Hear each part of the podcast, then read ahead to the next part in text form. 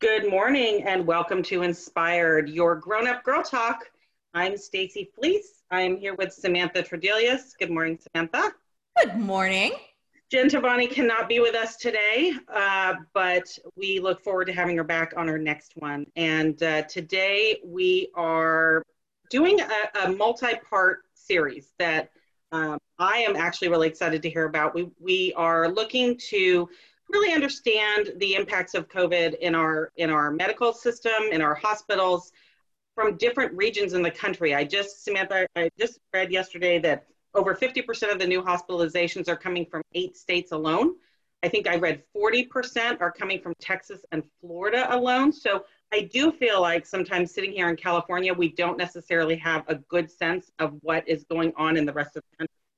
So yeah feeling very fortunate today to be joined by Nurse Christina from the East Coast. Good morning, Christina. Good morning. Thank you guys so much for inviting me. I'm excited to chat with everyone. Um, like I said, really just kind of want to understand where, where we are, where we've come from, and and uh, you know, I think as Samantha so noted uh, in an earlier conversation I had with her, get off all the TikTok videos, get off the Instagram posts and, and really uh, understand where we are, what we need to be doing, how, how do we get out of this mess and, and what's happening inside your four walls? So, my number one message today for everyone is if you are not vaccinated, please get vaccinated. Can you say that louder for the people in the back? please get vaccinated. I have to tell you, the minute I was able to get the COVID vaccine within my institution. I was encouraging my team to go. And as soon as everybody on my team was able to get vaccinated, I was right there online. To me, it was very important to ensure that my team was safe um, and my team was vaccinated. Um, but at the same time, I also wanted to be safe for not only myself and my patients that I'm caring for, but my family as well. So I have encouraged all of my friends, family, colleagues, people I have met for maybe three seconds on the street, please get vaccinated. I know I sound like a broken record, but if we are ever going to get rid of this, everybody needs to get vaccinated. So I do think you know there's something to be said about the surge we are going through now with the with the Delta variant lambda or whatever other Greek letter they want to use. At least it's not the name of an airline this time. um, that that you know the, the last time, of course, last year when we had the big surge was sort of prior to vaccines coming out, right? So we were all trying to manage this pandemic with no vaccine and sort of lukewarm treatment because I think we were kind of learning as we go.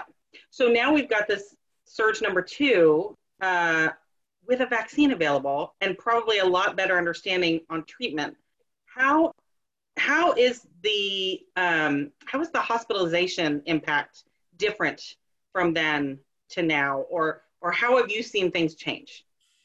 So, to give everybody a little bit of background, I am a nurse practitioner on the East Coast. And as all of you, I'm sure, are aware, we were hit really, really hard in March of 2020. I distinctly remember the date March 13th, 2020, when it was announced that we had to shut down all elective surgery. So, elective surgery in their terms were if you were not going to lose your limb or life within 48 hours, your surgery was elective.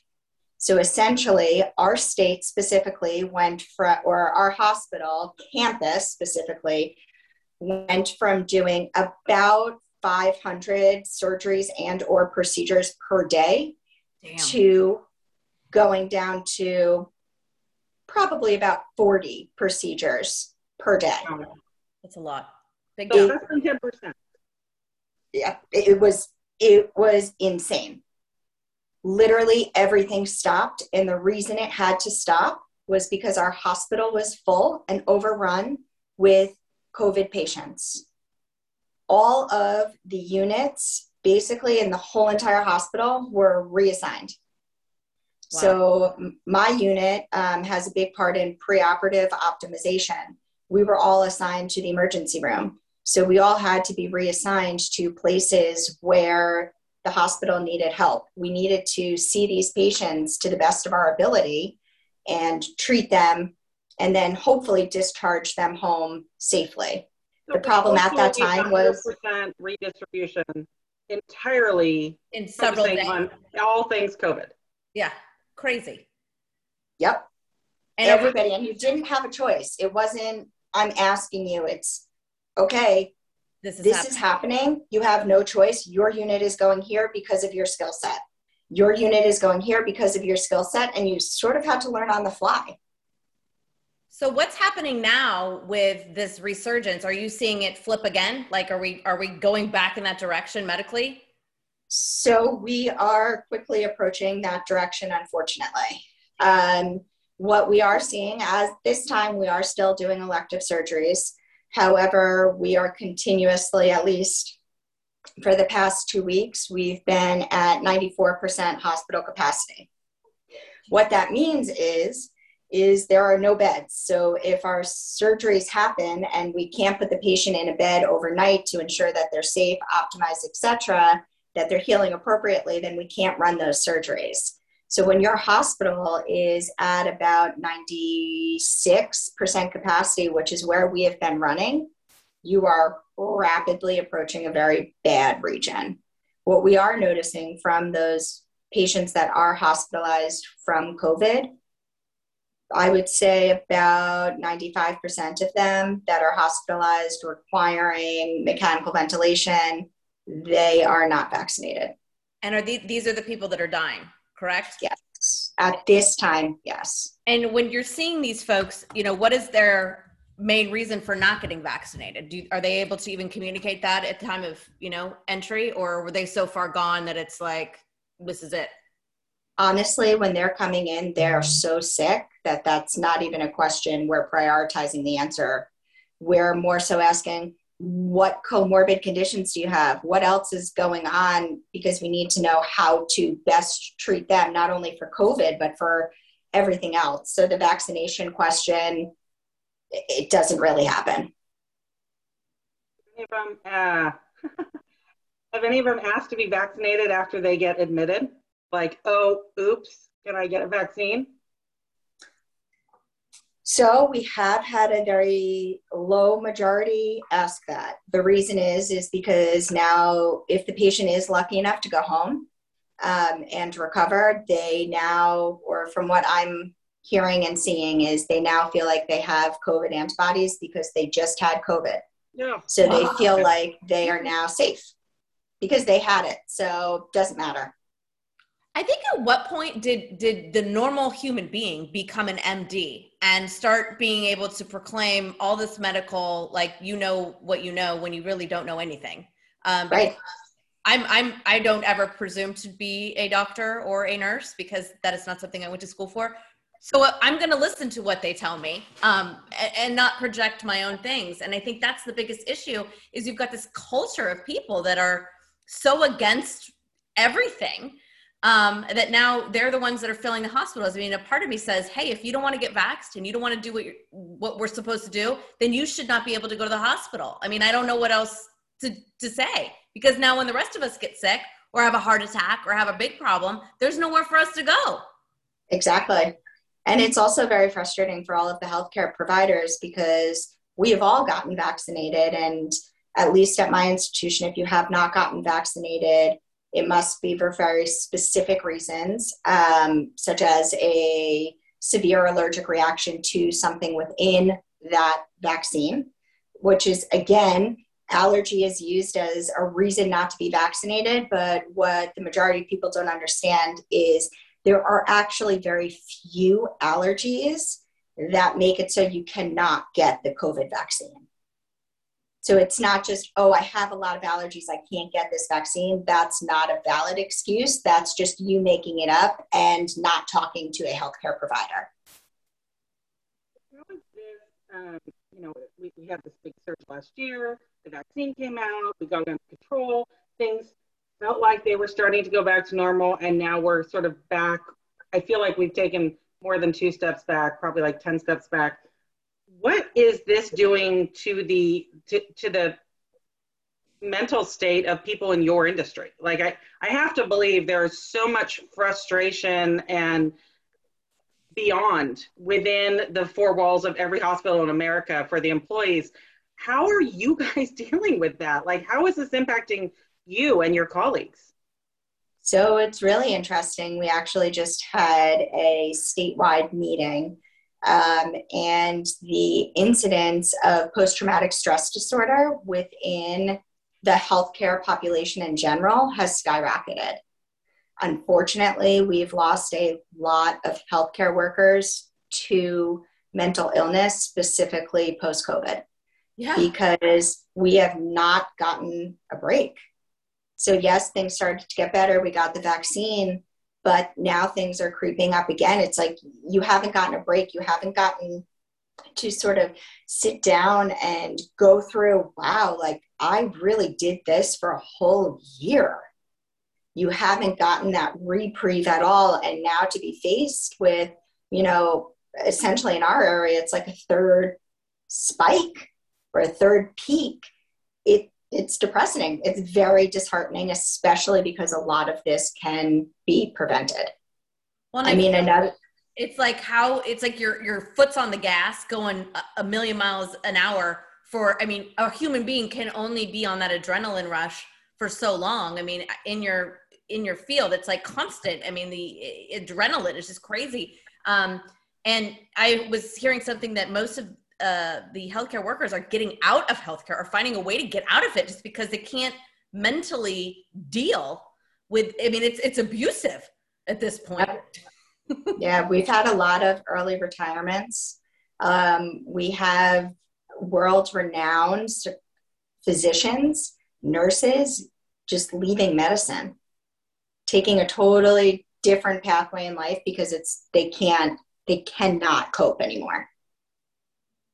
It just, it's really sad. So, very uh, depressing. it's so inbound that nobody's talking about. Really, I mean, we're talking about the the impact of people not getting vaccinated and the you know the hospital beds and the, the impact of the economy and this and that but i feel like that's that's a major fallout that really is not being talked about and uh, is also ps 100% not 100% but very preventable um, there's solutions for that and you know third party people who are not um, doing their part exactly and also sort of preaching things that are not backed up by the evidence, which is also very frustrating for healthcare providers. When you're on TikTok, like I, I was just last night, I was like, and they're getting viral. I mean, these these these videos of just like I don't even know where these people are coming up with this stuff, and it's very sad. And that's what a lot of younger people are watching. And you know, I think as a group of of listeners and a group of women, how can we help our world be better? Like, what are some of the tools that we can have? Um, uh, I was going to say doctor, nurse Christina, that we can help get out there and help promote this, this be a solution. Like, what are some of the things that we can help here? Getting our vax, wearing our masks, but what is some of the information? So the CDC has phenomenal information on their website. It's rather easy to navigate. All of this is evidence based. So the CDC is typically what I do push all of my patients to go to because it's not this plethora of information with lots of different um, sources, which may not always be reliable. Um, which I would say go to the CDC, check out what they're saying about COVID. They give you they can give you stats in your area. They can tell you where you're at higher risk if you're thinking you need to go visit a family me- member in, say, Florida.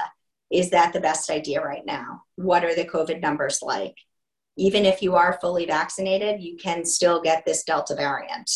Thank goodness it has proven that the vaccine is still effective in preventing severe illness or hospitalization in 99% of the patients who have contracted COVID while being fully vaccinated. Mm-hmm. However, you can still get it. It's like a bad flu. But I think that's a fair point to be made, and I've heard a lot of chatter about that. That because people who are vaccinated are getting Delta, it's like, oh, see, the vaccine didn't work. So let's be crystal clear: the vaccine was not meant for 100% prevention. correct? Correct. The It was meant to lessen the impact. Um, just like you get a flu shot, you can still get the flu. It just may, it, it's just not going to be as bad Right. It with decreases the severity. and keeps you probably 99 plus percent out of the hospital. So people Off who have heart attacks or broken legs or getting car accidents can actually get into the hospital as needed. Right. I want to ask you two questions. One is about kids and one is about masks. So the I was listening to Meet the Press this morning and the doctor that was on there was saying about the the cloth masks or the disposable masks that we're wearing are not necessarily the best masks, which is the first I've heard of this. Um, and that we should all be using the N95 mask. Is that correct? Or like are are we all doing the wrong thing again? I don't know. So this is something that is highly debatable. So because the Delta virus is um, very contagious, and the N95 mask, which is made for hospital workers, I do want to, before I continue on, I do want to let everybody know that there are a lot of N95 fake masks. So they need to be certified N95 masks. And what that does is that gives you the highest chance that the um, air that you're taking in has been appropriately filtered so you have the less chance of getting COVID. N95s are not readily available for the general population. There we go. Okay. So, with that recommendation, we need, do need to take it with a grain of salt. I can say in my practice, I wear an N95 anytime I am seeing patients. If I'm walking around in my office not seeing patients, I have a, a surgical mask on. Okay, good to know. Good. And a cloth mask, are those, I mean, any mask I think is a good mask at this point, correct? Yes. Okay, good to know. You know, for a year and a half, I kind of feel like cloth and surgical mask should be cool for for the layman like Right. myself. Yes. It often boggles my mind that people are still complaining that they cannot breathe in a mask. I'm unclear how that is Right. a thing. We could, the other thing too is guys, mask over the nose. Okay, that's a biggie. Pull your pants up all the way, right? Put it over the nose. That's what's going to help us, not under the nose. What do Um, call, what do we call the plumber's crack of mask? Uh, the chin turn below strap. your nose. What's that?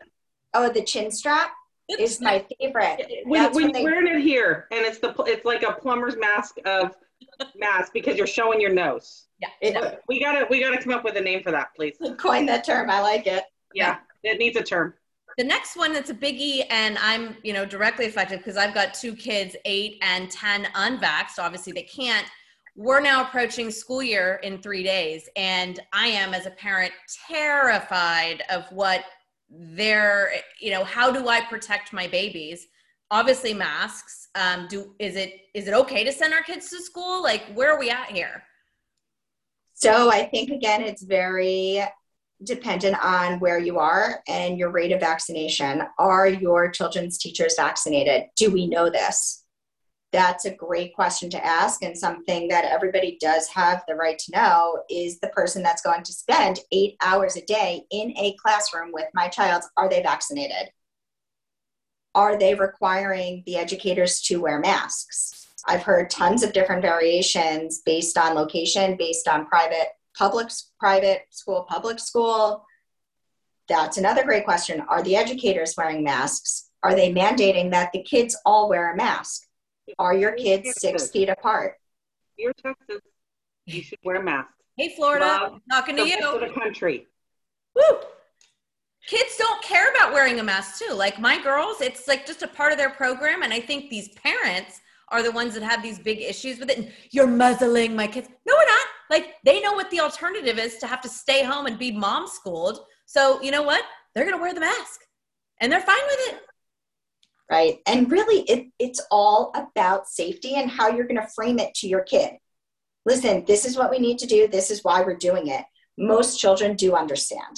Yeah. Yeah. I mean, I could say my three year old godson understands. So, pretty sure everybody's getting it.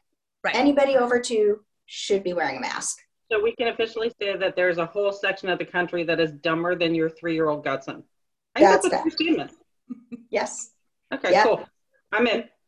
Right. And I think it's going to be really interesting to see how the next few weeks kind of unfold with, you know, how bad this is going to get. Or, or, you know, I was seeing on the news again that they're wheeling out the Navy hospital ships to the East Coast and somebody had asked for it. And I, you know, it's, it's like I just, I had, had a journal um, started when this was going on last year. And I thought, I'm just going to every day write down how I feel. And I feel like getting that puppy out again and starting to go again because I feel like, here we go.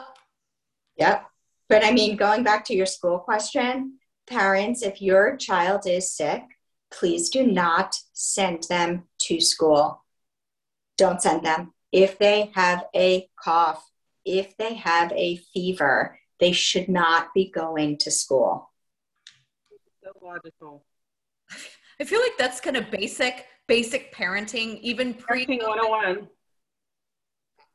I You're like, I'm going to bite my tongue now. yes. Well, yeah. I want to thank you so much, Christina, for sharing with us your approach of what's going on out there on the East Coast. We will be interviewing uh, a nurse from the West Coast in a few days, and we will be able to share both ends of the spectrum. And we really just wanted to highlight what's going on on a front line and you know how it's affecting these women and what they're seeing and how we as women can be better moving forward. So thank you so much. You. And you're Thank you so much for having me. And I, you know, when the, when we get another time, I'd like to chat with you again, just about like all the wonderful things you're doing in your field, because um, we didn't really talk about what a badass you are. Um, and so, you know, we'll we'll get there in another episode. This one we want to just focus on the COVID uh, concerns of the moment. So, thank you, and have a great uh, rest of the day, you guys. Thanks, you too. Thanks so much for spreading the word. It really, really makes a huge impact. I appreciate it. Awesome. And thank you, everyone, for being inspired.